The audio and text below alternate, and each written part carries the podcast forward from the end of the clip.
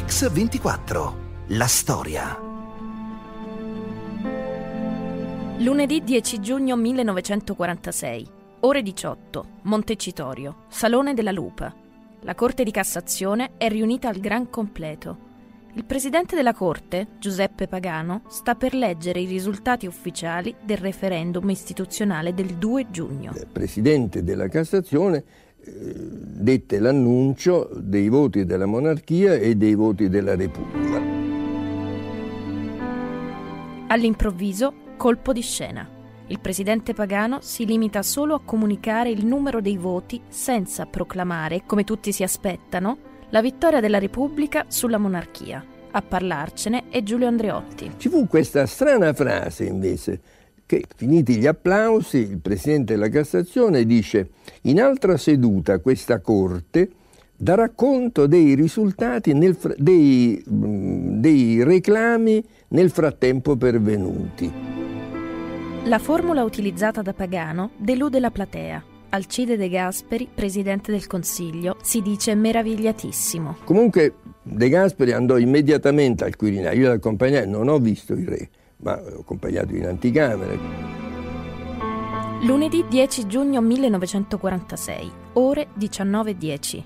De Gasperi sale al Quirinale da re Umberto II. Per il governo non ci sono dubbi. I risultati comunicati dalla Corte di Cassazione sono sufficienti per il passaggio immediato dei poteri al Presidente del Consiglio e per la nascita di fatto della Repubblica. E noi di questo vogliamo parlare oggi, della nascita della Repubblica Italiana dopo il referendum del 2 giugno del 46. Ecco, ma che cosa è successo davvero in quei giorni, nei giorni del referendum? È legittimo, come ha fatto qualcuno, ipotizzare che ci siano stati addirittura dei brogli? E in questo caso, se fosse così, chi li ha organizzati questi brogli? E que a queste domande probabilmente è impossibile dare una risposta certa e definitiva. In ogni caso, ovviamente, nessuno può né vuole mettere in discussione la legittimità della Repubblica.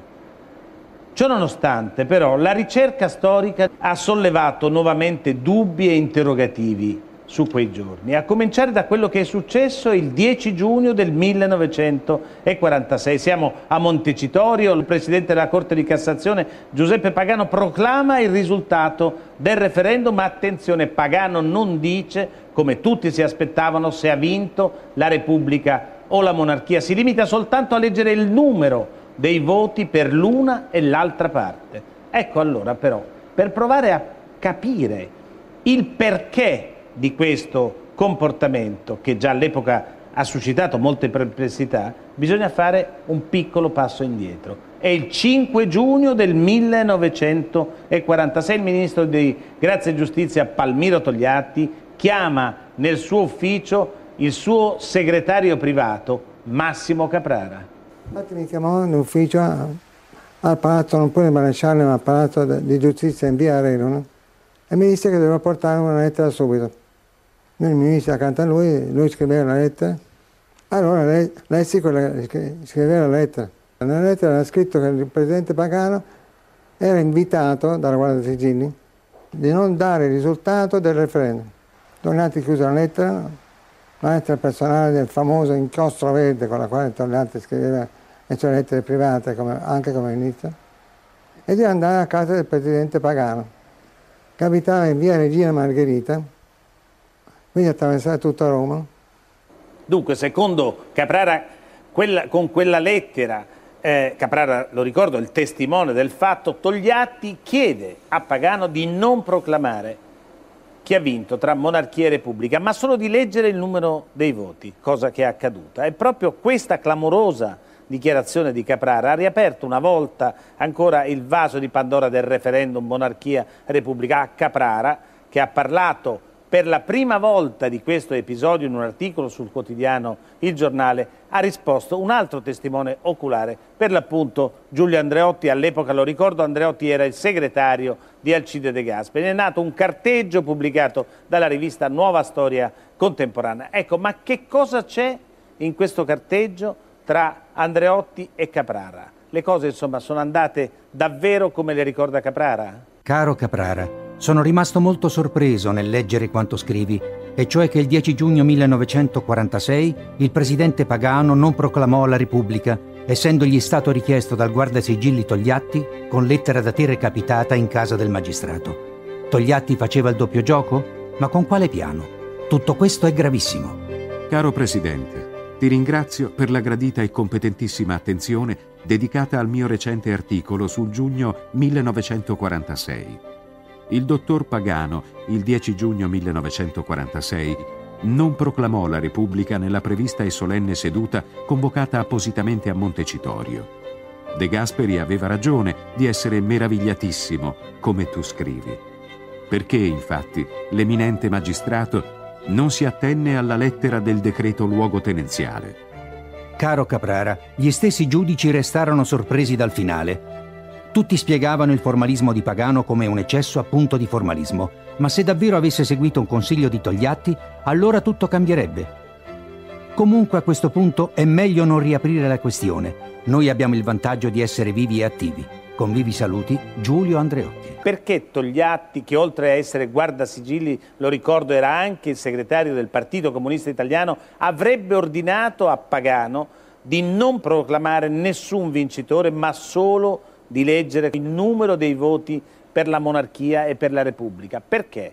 Perché Togliatti fece questo, questo gesto importante? Si era accorto che la monarchia stava superando in voti la Repubblica. Dunque, secondo Massimo Caprara, Palmiro Togliatti era convinto che in quel momento, il 5 giugno, la conta dei voti indicasse che stava vincendo la monarchia. Per Togliatti, insomma, sempre secondo Caprara, bisognava aspettare, bisogna aspettare prima di proclamare la vittoria dell'una o dell'altra parte. Ma torniamo ancora al racconto di Caprara. Siamo al 10 giugno. Pagano, il presidente della Corte di Cassazione, ha appena letto il numero dei voti per la Repubblica e per la monarchia. A commentare quanto è accaduto sono Caprara, Togliatti, Andreotti e De Gasperi. Quando uscimmo dal Parlamento, dopo questa pronuncia, tutti quanti si meravigliarono. De Gasperi stesso che era Presidente del Consiglio, allora De Gasperi eh, chiese a, a, a, a Togliatti, ma come mai non ha presentato i voti, anche Andreotti, non sono usciti i voti. Togliatti che aveva scritto una lettera, non disse niente, dice non so, non so perché. Togliatti aveva scritto una lettera e poi disse ad Andreotti, a De Gasperi, dice non, non sapere perché. Quando però andammo a prendere un gelato alla gelateria di Piazza Montecitorio e sta di fronte all'uscita di Montecitorio a Roma, anzi di Piazza del Parlamento, cioè nella parte posteriore dell'uscita. Eravamo con lui, c'ero io e c'era anche Marcella Ferrara, che era madre di, di, del giornalista, direttore de, del Foglio. E Togliatti ci disse una, cosa un po' importante, decisiva. Ci disse quando i, i parti non, non, escono bene, quando un parto non esce bene, vuol dire quindi questa Repubblica, bisogna aiutarla. E ha aiutato la Repubblica a uscire bene. Quindi la Repubblica ebbe un patto pilotato, un patto cesareo. Certamente no, Brolli no, ma Caontelli da parte di Togliatti queste riforme furono molto gravi e molto precise. Quali sono i misteri, se ce ne sono, non ancora completamente risolti? Ma che fine hanno fatto le schede bianche e nulle? Perché le schede elettorali sono state bruciate immediatamente dopo lo spoglio? Perché De Gasperi scrive al ministro della Real Casa Falcone Lucifero la mattina del 4 giugno dicendo di prevedere una vittoria della monarchia? E perché i conti del quorum non tornano? Ancora, perché il Consiglio dei Ministri proclama la Repubblica prima del verdetto finale della Cassazione? Per capire la complessità di quel momento, forse l'unico modo è ripercorrere quei giorni ora per ora, a cominciare da quello che è l'inizio della fine della monarchia dei Savoia, l'8 settembre 1943. L'Italia firma l'armistizio con gli anglo-americani. Il governo italiano, riconosciuta la impossibilità di continuare la impari lotta contro la soverchiante potenza avversaria, ha chiesto un armistizio al generale Eisenhower. 8 settembre 1943. Il capo del governo Pietro Badoglio annuncia l'armistizio con gli alleati. Re Vittorio Emanuele III e la corte si rifugiano a Brindisi. La città di Roma e l'esercito sono lasciati al loro destino. Per la monarchia italiana è l'inizio della fine. Nel sud, già liberato, i partiti del Comitato di Liberazione Nazionale pongono la questione istituzionale. Il 29 gennaio del 1944 a Bari si chiude il congresso del Comitato di Liberazione Nazionale il CLN condanna senza appello la monarchia. La corona è responsabile delle sciagure del paese, con il re non si collabora. In accordo con gli anglo-americani, il governo Badoglio propone una tregua istituzionale. Il CLN rifiuta. Il 27 marzo Togliatti rientra in Italia dall'esilio sovietico. Quattro giorni più tardi c'è la svolta di Salerno il segretario del Partito Comunista accetta la tregua proposta da Badoglio. Nasce un governo di unità nazionale di tutte le forze antifasciste. La questione istituzionale viene rimandata alla fine della guerra. Casa Savoia può tirare un sospiro di sollievo. 12 aprile 44. Vittorio Emanuele III si ritira dalla vita pubblica e nomina il figlio Umberto luogotenente generale del regno. La nomina sarà effettiva solo dopo la liberazione della capitale.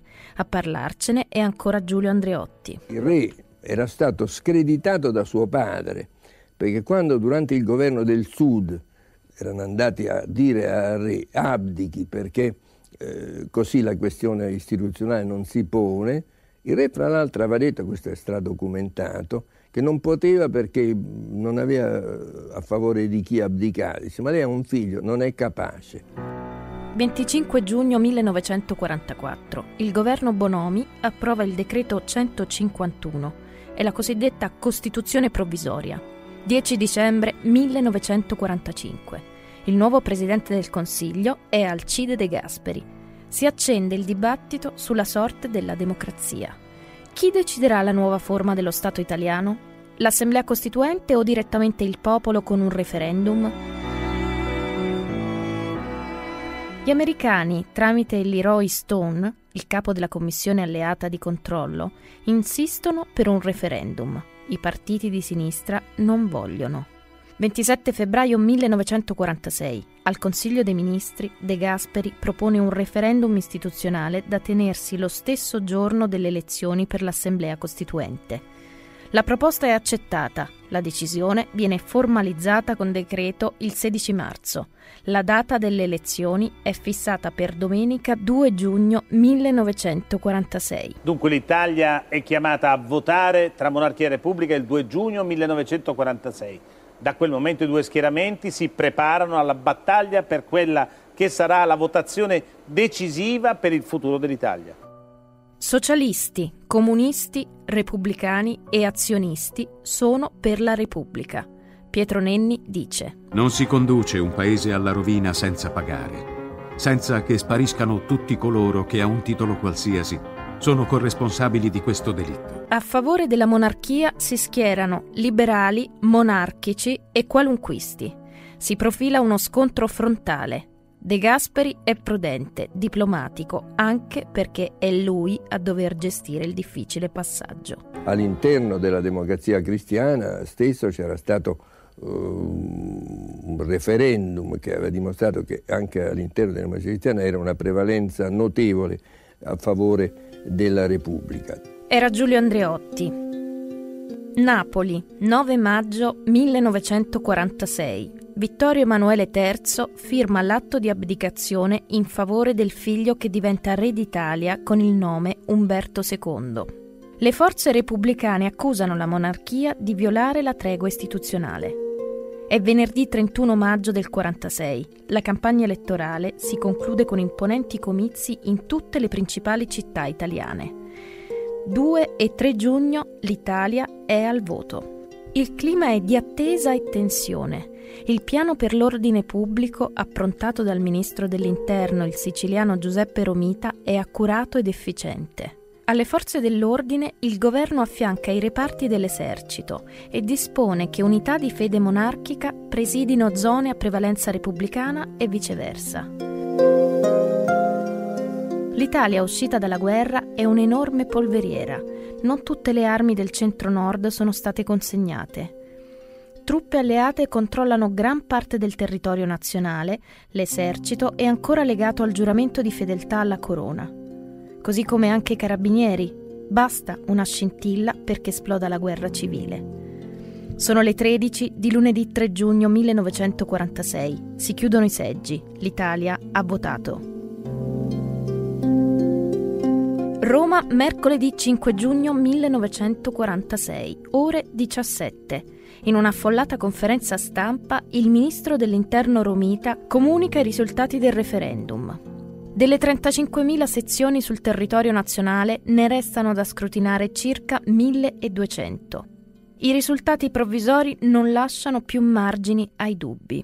12.182.155 voti per la Repubblica e 10.362.709 per la monarchia. Dunque questi sono i risultati. A dare queste cifre 51 ore dopo la chiusura dei seggi è il ministro degli interni Giuseppe Romita. Ma per capire come si arriva a questi dati bisogna fare ancora un passo indietro. È lunedì 3 giugno, le urne sono chiuse e i primi risultati incominciano ad affluire al Viminale. Nella stessa notte i dati cominciano ad affluire al Viminale, sede del governo. Il numero dei voti favorevoli alla monarchia o alla Repubblica oscilla in continuazione, anche a seconda dell'origine geografica. Ancora Giulio Andreotti. Io ho passato al Viminale anche la notte dello spoglio e tutta la giornata e le risultanze in qualche momento divergevano. Non si votava dal 1924, si era votato con due plebisciti nel 29 e nel 34. Era Pierluigi Ballini, docente di storia contemporanea. È una situazione complessa quella dello spoglio, resa ancora più difficile dalla precarietà delle infrastrutture nell'Italia del dopoguerra.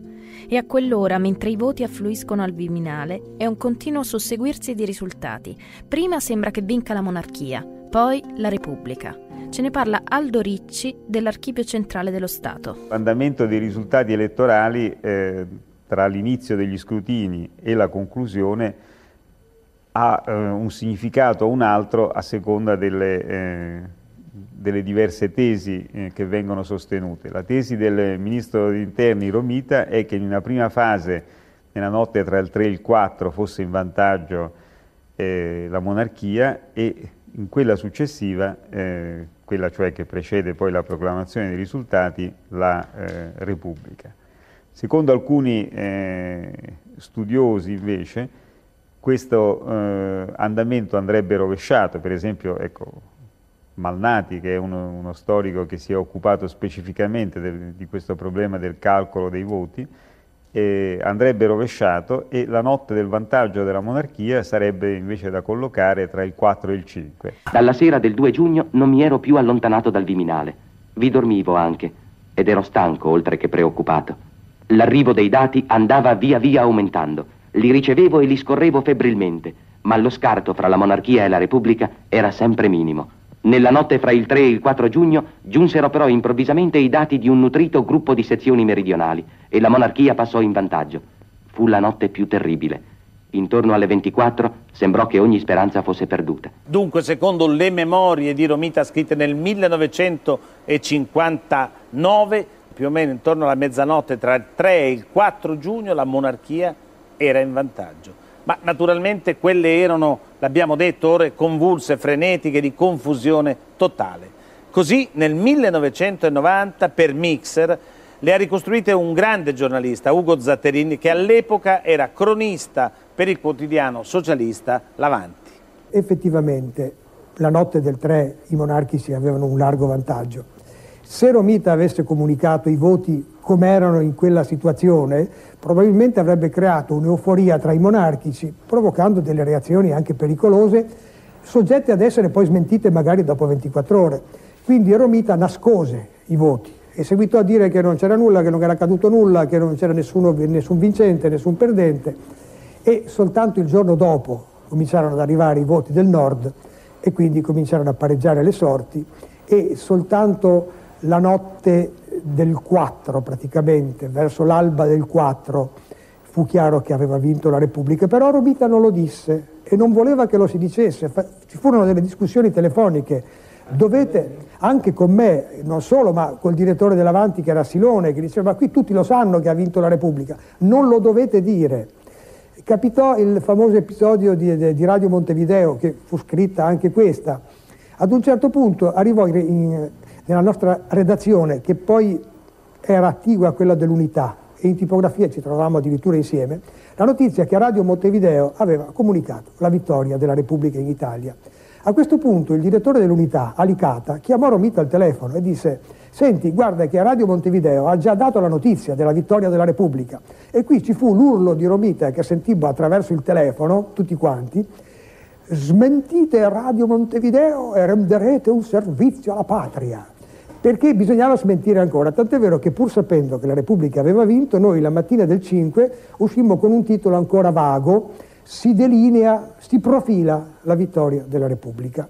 Poi a mezzogiorno facciamo la straordinaria con un titolo grosso così, Repubblica, e alle 5 del pomeriggio del giorno 5 finalmente Romita si decide a riunire una conferenza stampa e a comunicare la vittoria della Repubblica. Questo ritardo fece pensare ai malvolenti o ai benvolenti che Romita nel frattempo avesse messo le mani nei voti, avesse truccato le schede. Insomma, dunque l'avete sentito da Ugo Zatterin, una notte molto, molto concitata e confusa. Ma sentiamo allora come la ricostruisce lo stesso Romita nelle sue memorie. Romita, lo abbiamo detto, era un ferventissimo repubblicano. A mezzanotte, di fronte al prevalere dei voti a favore della monarchia, è molto preoccupato. Ma quella notte, secondo Romita, cambiò tutto. Ascoltiamolo. Il telefono squillò più volte. Ho sempre avuto l'abitudine di rispondere di persona dicendo subito il mio nome, Romita, ma quella notte lasciai trillare la suoneria.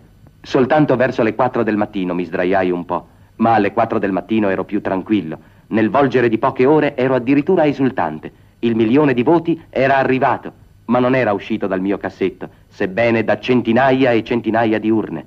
I giornali del mezzogiorno uscirono con la notizia della vittoria repubblicana. Secondo le memorie di Romita, pubblicate nel 1959, la notte fra il 3 e il 4 di giugno, dopo un primo vantaggio della monarchia, la Repubblica era in testa con un ampio margine di voti. In realtà, però, tutto farebbe pensare che Romita ha confuso le date.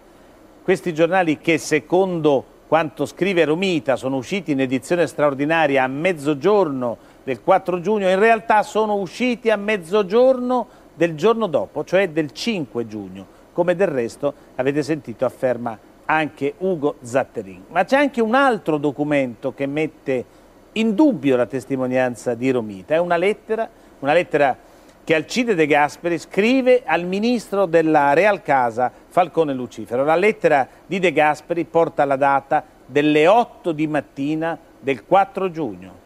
Io ricevetti questa lettera che ho pubblicato, d'altra parte in facsimile anche nel mio volume Il Re dall'esilio, in cui egli mi diceva che ehm, riteneva che il ministro degli interni, Romita, riteneva ancora possibile la vittoria della Repubblica, ma che egli, rebus sic stantibus, queste sono le parole adoperate dal Presidente del Consiglio, riteneva che la, la vittoria della Repubblica non fosse possibile. Questo è il Presidente del Consiglio la mattina del giorno 4, accludendo la sua lettera, che è questa, accludendo i dati di allora. Ed eccolo i dati ufficiali disponibili nella mattina del 4 giugno. Innanzitutto le sezioni scrutinate sono solo 4.000 contro un totale di 35.000, quindi un dato ancora molto molto provvisorio. Anche perché le sezioni scrutinate nel sud d'Italia che, che era tradizionalmente monarchico, sono pochissime a quel punto, zero in Campania, zero in Lucania, 90 in Calabria, 105 in Sicilia, 28 in Puglia.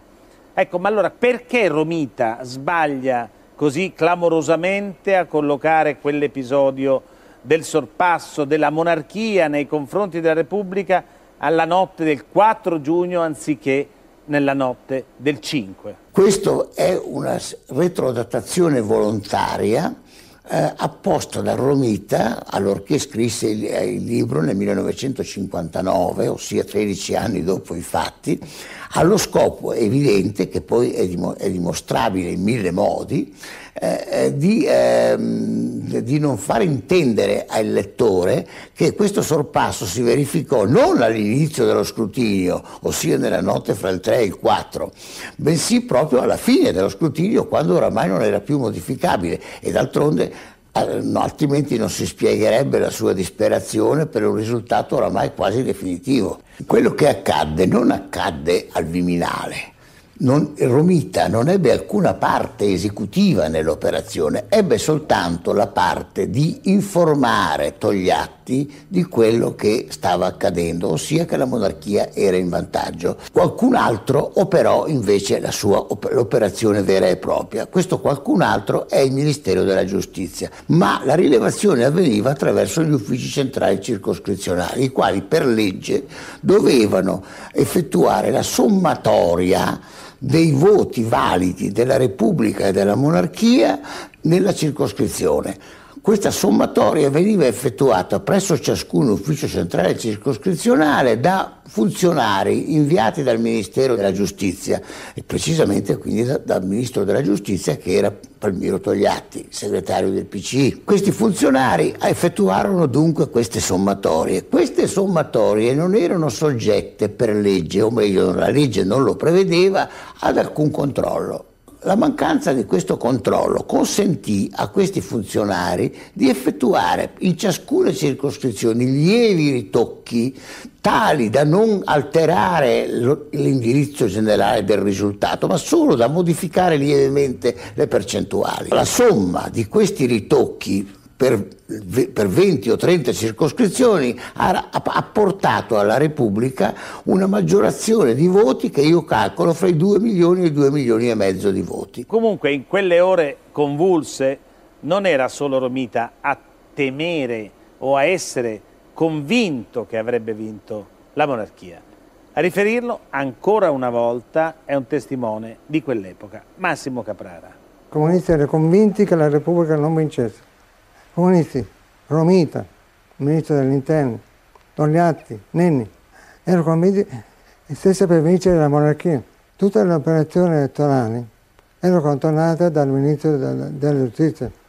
E chi era il ministro della giustizia? Togliatti. E ancora un altro testimone dell'epoca. Eh, io ho passato al Viminale anche la notte dello spoglio e tutta la giornata le risultanze in qualche momento divergevano. Detto così poteva sembrare allora, e questo ha accreditato l'idea che poi Romita, ministro dell'interno, avesse manipolato, niente di tutto questo. C'era una rete telefonica in Italia scassatissima, unica rete, non è che l'interno aveva delle comunicazioni dirette con le prefetture. Quindi arrivavano man mano dalle prefetture dei gruppi di scrutini fatti se arrivavano da una uh, provincia uh, nella quale la prevalenza si sapeva che era repubblicana, dati con una percentuale abbastanza rilevante invece di monarchici, allora si aveva la sensazione che si stessero invertendo uh, i risultati e così viceversa.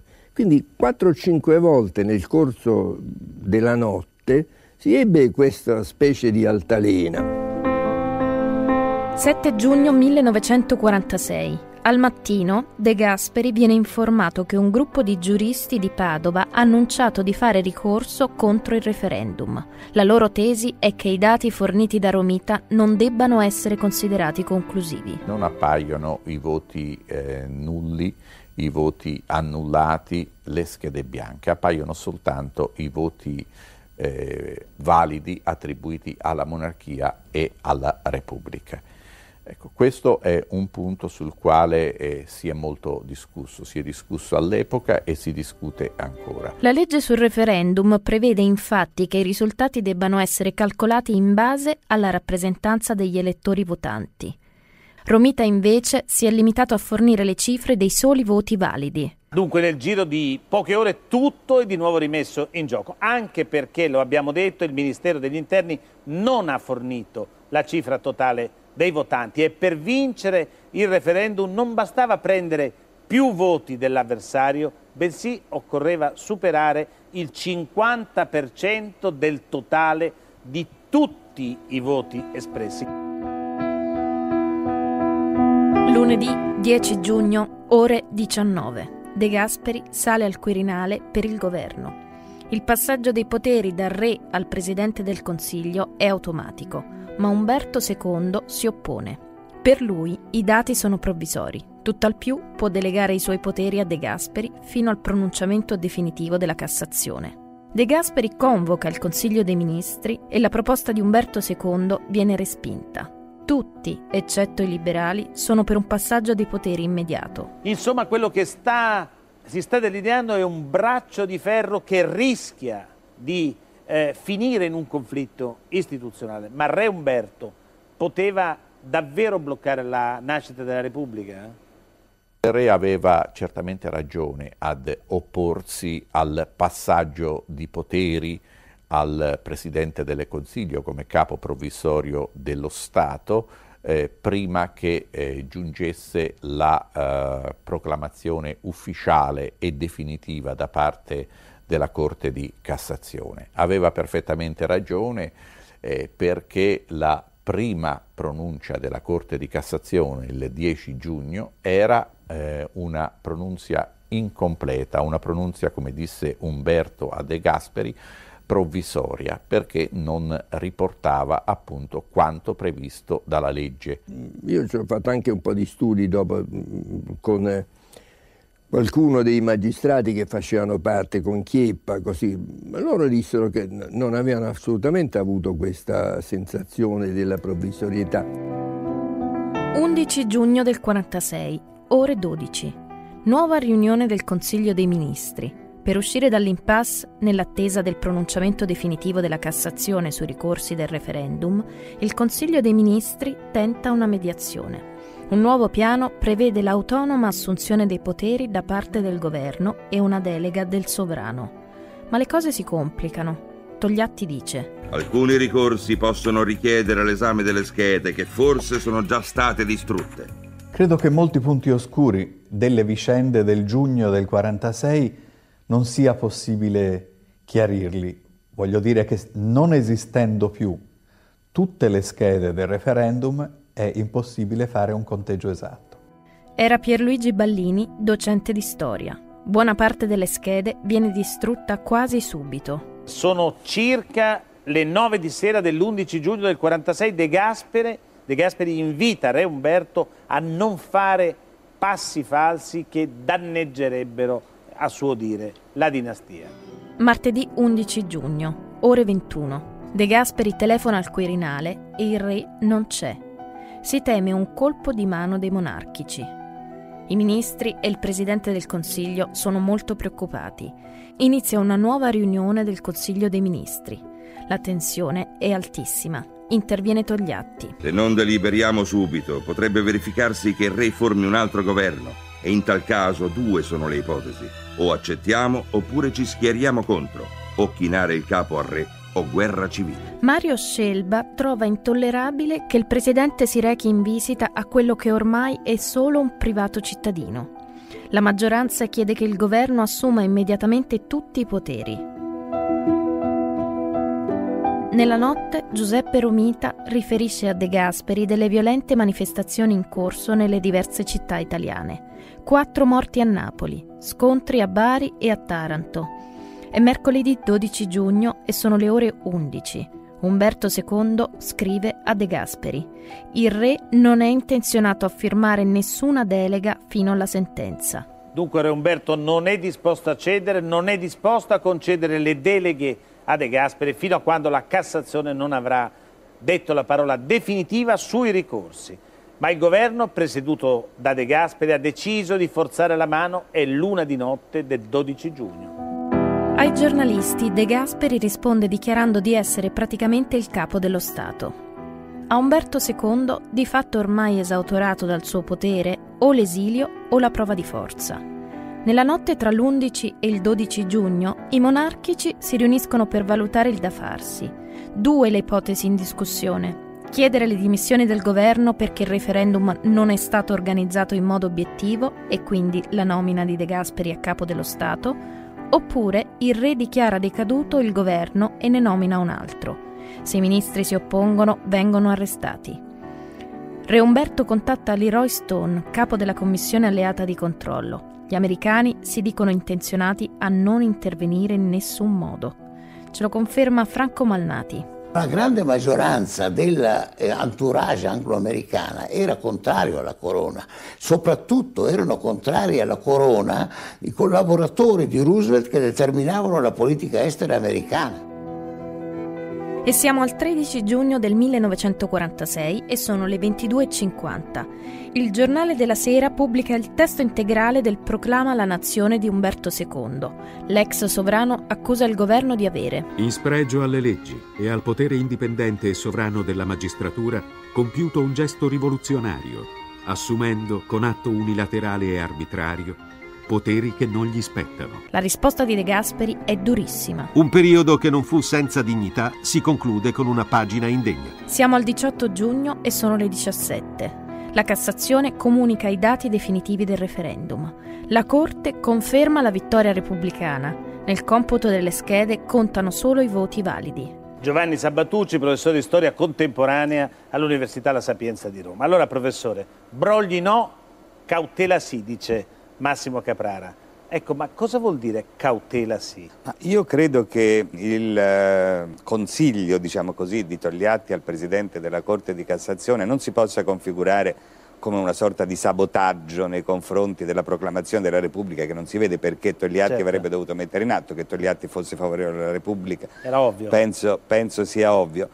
Ma semmai come un consiglio di prudenza. Non escludo che eh, Pagano avesse chiesto un consiglio a Togliatti. Ah. Noi sappiamo che Togliatti mandò una lettera a Pagano, Sì. non, non sappiamo che cosa eh, Pagano avesse eventualmente chiesto Certo. a Togliatti. Togliatti era il suo referente, era il ministro Era normale, era il guardasigilli. suo, referente. Togliatti potrebbe avergli dato un consiglio di prudenza, di i numeri e tanto basta. Ecco, ma lei da storico come valuta queste dichiarazioni di Caprara? Ma eh, quando Caprara eh, racconta questo episodio non c'è nessun motivo per non ritenerlo attendibile. Quando collega questo episodio al timore che i voti della monarchia superassero quelli della Repubblica, cosa che si riferisce a parecchi giorni prima infatti rispetto all'episodio della, della proclamazione, lì francamente mi dubbi. sembra, sì, ho dei dubbi. Ecco, comunque però, secondo Caprara, Togliatti, l'ha detto lui stesso, avrebbe detto che la nascita della Repubblica è stato un parto difficile, un parto pilotato. È possibile? Sì, sì, non fu un parto facilissimo perché c'erano dei problemi giuridici, c'erano delle Mm. Quindi il questioni... pilotato ci sta. Il pilotato c'è sicuramente, però un parto pilotato non significa un parto Certo. andato a male né tantomeno una finta gravidanza. Certo. Ecco, ma è vero che i Savoia volevano il referendum perché erano sicuri di vincerlo? Sicuri non potevano esserlo neanche Sì. loro. Certo, col referendum avevano qualche chance. Se eh, la decisione fosse stata affidata alla Costituente, come diceva il famoso decreto del 25 giugno 1944, perché questo Certo. stabiliva in realtà, poi il referendum fu introdotto dopo, se la decisione fosse stata affidata alla Costituente non avrebbe avuto la Nessuna minima chance. speranza. Col voto popolare C'era una possibilità. Ecco, senta, un'altra cosa che si dice però è che i socialisti di Nenni si batterono contro la monarchia più del PC di Togliatti, è vero? In parte sì, perché il PC di Perché? Togliatti aveva, eh beh, aveva altri- aveva altre strategie anche di lungo termine che al limite potevano forse anche essere compatibili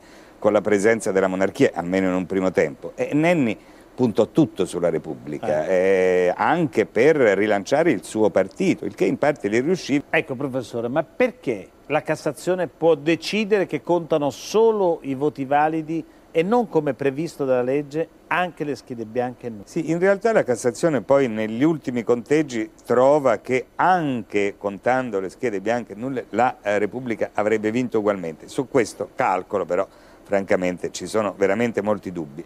La Cassazione eh, dà questa interpretazione che francamente non- da un punto di vista giuridico sta poco in piedi. Eh, voti c'è dubbio. validi è una cosa, votanti è, un- è un'altra un'altra, cosa.